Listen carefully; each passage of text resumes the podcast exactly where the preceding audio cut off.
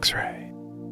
Welcome to the local, your daily dose of hometown news and democracy. I'm Jefferson Smith from Portland, Oregon. It is Friday, August 21st. A good day to subscribe to the local and to share it with friends. Today, back in the day, August 21st, 1852, the United States Senate held hearings on the 19 treaties Anson Dart had negotiated with Oregon tribes. The issue was tabled, and the treaties were never ratified. In April and May of 1851, Anson Dart and his commissioners had signed five treaties with the Kalapuya and Molala tribes of the Willamette Valley and the Cascade Range. In June, he traveled east to Umatilla to meet with tribes there. He pledged to negotiate fairly and offered to pay tribes for their land. He also promised that eastern tribes could choose their own teachers and that they would not be, and I'm quoting, disturbed in their religious practices, a promise that contradicted the government's orders to bring American missionary teachers among the tribes. From August to September, Dart negotiated 13 treaties with the Chinook tribes in the Columbia River, the Tillamook tribes the northern Oregon coast, and the Rogue River tribes at Port Orford. In all, Dart negotiated 19 treaties with Oregon tribes. When those treaties were submitted to Congress in the summer of 1852, they were opposed by the Secretary of Interior, Alexander Stuart, because they failed to fully clear the western Oregon lands for American settlers. The treaties were heard in the Senate today, back in the day, August 21st, 1852, and then tabled forever, never to be ratified. Several years later, J.R. Orton of the New York Times wrote that during the whole of Dart superintendency, peace and quiet were maintained. The failure of Congress to ratify those treaties contributed to the beginning of increased hostility and wars between new settlers and tribes in Oregon throughout the 1850s. In 1861, Abraham Lincoln refused to appoint Dart as superintendent of the Washington Territory, anonymously citing disparaging comments about Dart's character from leading Oregon politicians. And today, back in the day, August 21st, 1858, the first Lincoln Douglas debate happened in Illinois. Lincoln had stated his position on slavery while accepting the Republican nomination on June 16th in Springfield. A house divided against itself cannot stand. I believe this government cannot endure permanently half slave and half free. I do not expect the Union to be dissolved. I do not expect the House to fall, but I do expect it will cease to be divided. Deciding to meet in seven of Illinois' nine voting districts, the candidates agreed to alternate speaking order in each location. One would speak for an hour, followed by an hour and a half rebuttal, and then a final 30 minutes. The first debate was held in Ottawa, in northern Illinois, August 21st, today back in the day, 1858, and over 10,000 people watched. The ensuing six debates covered issues of trade, expansion, a faltering economy. The debates focused mostly on the issue of slavery. Those Lincoln Douglas debates, which still inspire college debates, were reported in papers across the country, narratives varying wildly according to the allegiances of each publication. The state election became a focus of a wider national debate. And the Illinois election and those Lincoln Douglas debates became the focus of a broader national debate. X ray. And now it's time for today's Quick Six local rundown. Today is Friday, August 21st. The Portland Police Bureau are struggling with staffing concerns in the face of continuing protests. Oregon State Police have not been sending troopers to the protests since last Thursday, leaving the PPB alone downtown. This has left a large hole in PPB's staffing capabilities. 43 officers are set to retire this month alone. Budget cuts in July reduced the allotted full time officer positions from 1,001 to 917. Right now, there are 905 full time sworn officers. Nearby agencies have pledged assistance for emergencies like active crimes, but are not contributing to the protest policing efforts. These cooperative efforts, called mutual aid agreements, have been trickier in Oregon since last year. A million dollar lawsuit was handed down after a Washington County officer wounded a man in a PPB led operation. The suit caused Washington and Clackamas counties to pull out of their mutual aid agreements with PPB. Despite the recent uptick in shootings both in Portland and nationwide, crimes like drug offenses, shoplifting, and some property crimes have decreased by 50% during the pandemic. But violence has stained protests recently. Two people were assaulted by the downtown protests. On Sunday, videos showed two incidents of assault. The first is of a woman outside a 7 Eleven outside of 4th and Taylor near the protests. The video shows 5 to 10 people who have frequented the protests assaulting her. Second assault happened nearby at Broadway and Taylor. Videos show a man crashing his truck and being pulled out by protesters and assaulted. The driver has since been released from the hospital. Danielle James, an organizer with Moms United for Black Lives, said, quote, We want the public to know that we're not those folks beating people up and robbing them. It's a stain on the movement. Here's your daily dose of data. On Wednesday, Oregon reported 203 new cases and 11 deaths. Total confirmed cases in Oregon have reached 23,870. Oregon's death toll is now 408. The OHA is now offering grants for tribal communities and organizations.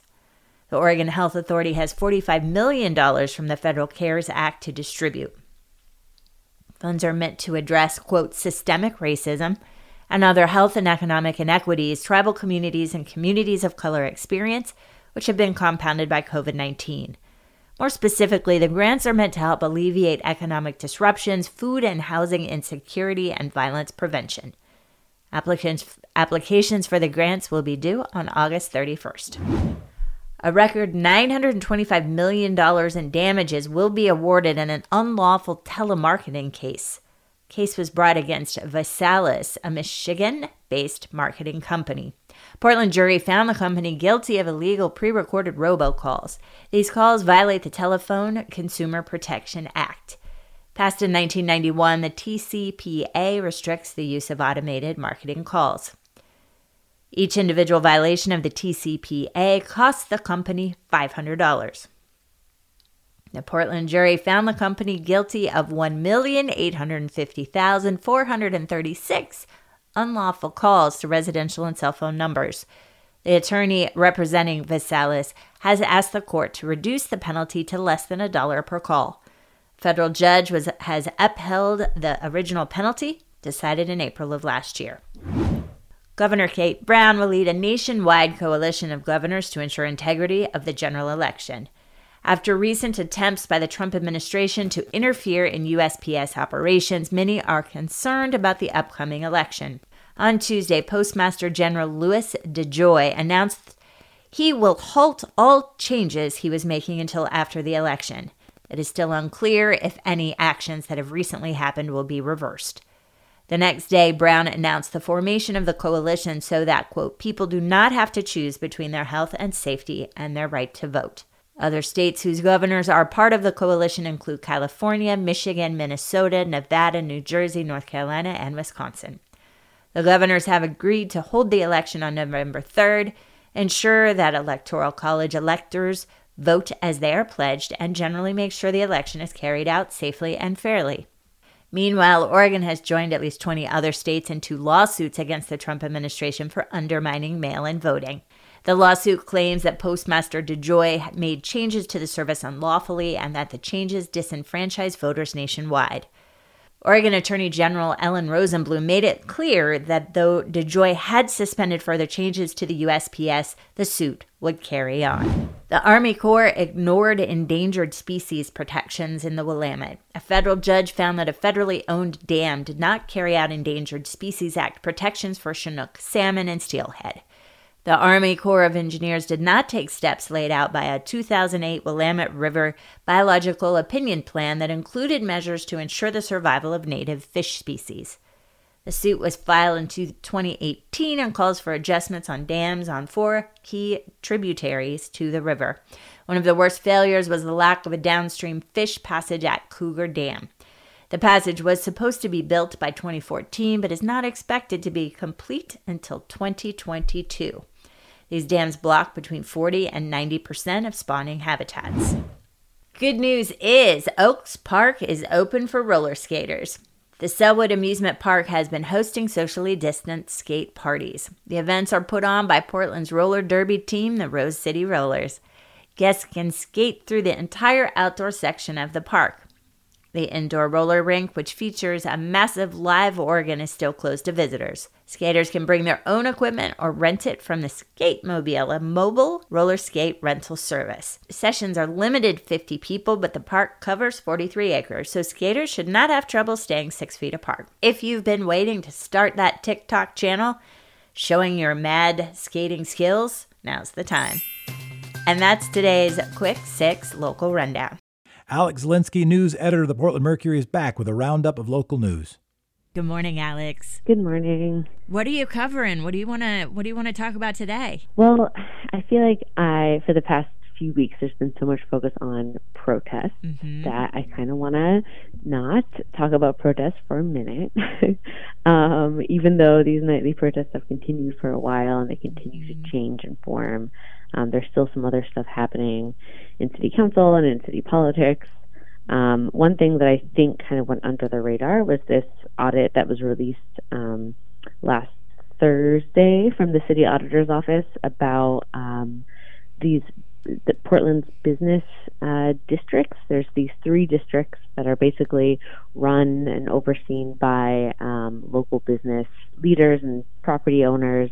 One is uh, Clean and Safe, which I think people mm-hmm. might be the most familiar with downtown, and um, they're allowed by the city to, to collect funds to um, kind of add extra services to their district. So, you know, if um, they want that money to go towards extra trash pickup or graffiti cleaning or kind of anything to, to better beautify this um, different business areas. Um, but one concerning piece of it is that they also get to use these funds, and the city allows them to use funding to pay for security and to pay for police officers and um, prosecutors to work on their side to kind of abate crime, but mostly that means abate homelessness and um, uh, kind of have private or have public police officers on private payrolls to um, kind of at the beck and call of business owners in those districts to say, hey, there's someone you know sleeping in front of my my building. Can you come, um, you know, wake them up and move them, or or even like lower level crimes. There's public intoxication. Mm. Um, you know, police will come and and and help. Um, and you know that, of course, that that's kind of the realization of this audit is finding that um, there is really no oversight to this form of kind of private public public private policing.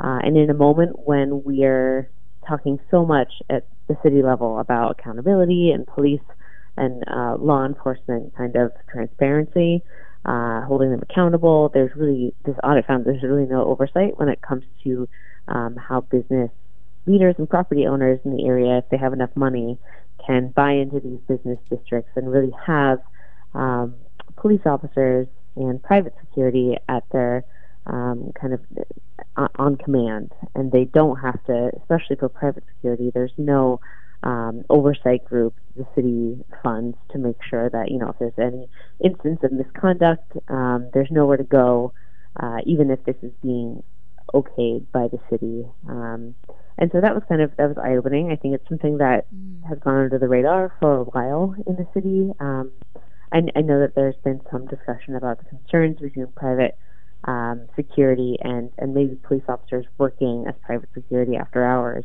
But this is specifically on kind of the um, on on the on the books and um, officers who are members or who are working on the clock as um, public employees who are allowed to be prioritized to, to follow up on calls from property owners in these specific districts.